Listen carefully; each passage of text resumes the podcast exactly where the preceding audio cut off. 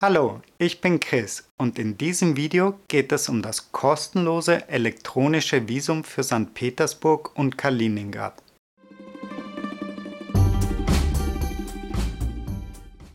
In unserem Video Visum für Russland haben wir drei Möglichkeiten für die Beantragung eines Russlandvisums vorgestellt. Den Link zum Video gibt es hier oben oder in der Beschreibung unter dem Video. Dieses Video ist eine Ergänzung zum Visumvideo, denn jetzt ist es unter gewissen Umständen möglich, ein Russlandvisum kostenlos elektronisch zu beantragen. Seit dem 1. Oktober 2019 ist es möglich, für Reisen nach St. Petersburg und die Region Oblast Leningrad ein sogenanntes E-Visum zu beantragen. Für Kaliningrad und die Region ist dies sogar schon seit dem 1. Juli 2019 möglich. Das E-Visum für Russland können Bürger von 53 Staaten bekommen, darunter Deutschland, Österreich und die Schweiz. Und das Beste, das elektronische Visum für St. Petersburg, Kaliningrad und die dazugehörenden Regionen ist kostenlos. Es gibt folgende Arten von E-Visa: Touristenvisa, Geschäftsvisum und Humanitärvisum. Für andere Reisezwecke muss ein normales Russlandvisum beantragt werden. Hier die wichtigsten Infos zum elektronischen Visum. Mit einem E-Visum kann man nur die genannten Regionen von Russland besuchen. Das elektronische Russlandvisum ist kostenlos. Jedes Kind braucht ein eigenes E-Visum. Ein E-Visum kann nicht verlängert werden.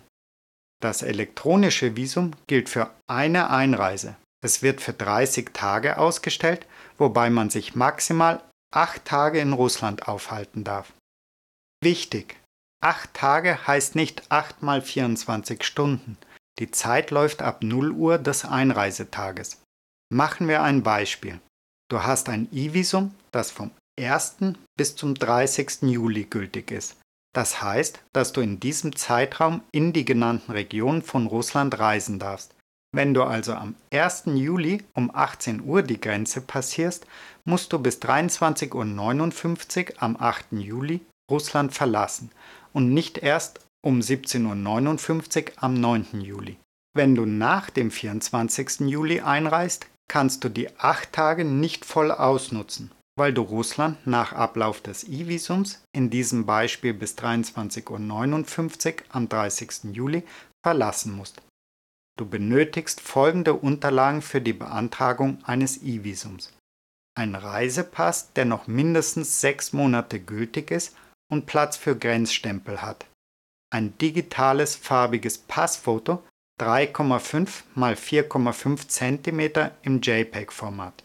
Eine Reisekrankenversicherung für die Gesamtdauer des Aufenthaltes in Russland. Mehr Info zu Krankenversicherung für Russland gibt es in unserem Artikel auf russlandjournal.de. Den Link zum Krankenversicherungsartikel gibt es unter dem Video. Das E-Visum wird ohne Einladung ausgestellt. Eine Hotelbuchung ist auch nicht erforderlich. Das E-Visum für St. Petersburg und Kaliningrad und die Region kannst du wie folgt beantragen und nutzen. Ein E-Visum kann man maximal 20 Tage und spätestens 4 Tage vor der geplanten Einreise nach Russland beantragen. Die Bearbeitungszeit beträgt maximal 4 Kalendertage, auch an Wochenenden und Feiertagen. E-Visa können rund um die Uhr online beantragt werden. Derzeit werden folgende Browser unterstützt. Mozilla Firefox, Google Chrome und Microsoft Edge. JavaScript muss dabei aktiviert sein. Um ein E-Visum zu bekommen, muss man online einen Antrag ausfüllen. Die offizielle Website mit dem Antragsformular ist auf Russisch und Englisch. Den Link gibt es in der Videobeschreibung oder in unserem Visumsartikel auf russlandjournal.de. Beim Ausfüllen des Antragsformulars sollte man sich die Bearbeitungsnummer notieren, um im Falle einer Unterbrechung das Ausfüllen fortsetzen zu können und um den Bearbeitungsstatus zu verfolgen. Nach Erhalt des E-Visums bekommt man eine PDF-Datei per E-Mail zugeschickt. Dieses PDF sollte man ausdrucken oder so speichern, dass man es dem Transportunternehmen und bei der Passkontrolle vorzeigen kann. Wichtig zu wissen, Die Ein- und Ausreise ist mit einem E-Visum nur über bestimmte Grenzübergänge möglich. Nach St. Petersburg und in die Region kann man über den Flughafen Pulkowo einreisen. Andere Grenzübergänge seht ihr hier auf der Karte.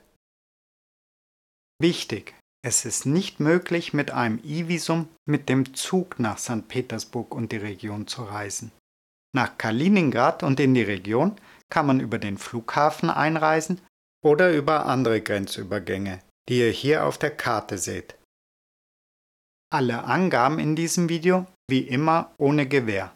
Mehr Informationen über Russlandvisa und das Update für St. Petersburg und Kaliningrad gibt es in unserem Artikel auf russlandjournal.de. Den Link dazu findest du in der Videobeschreibung. Wir wünschen eine gute Reise. Пока!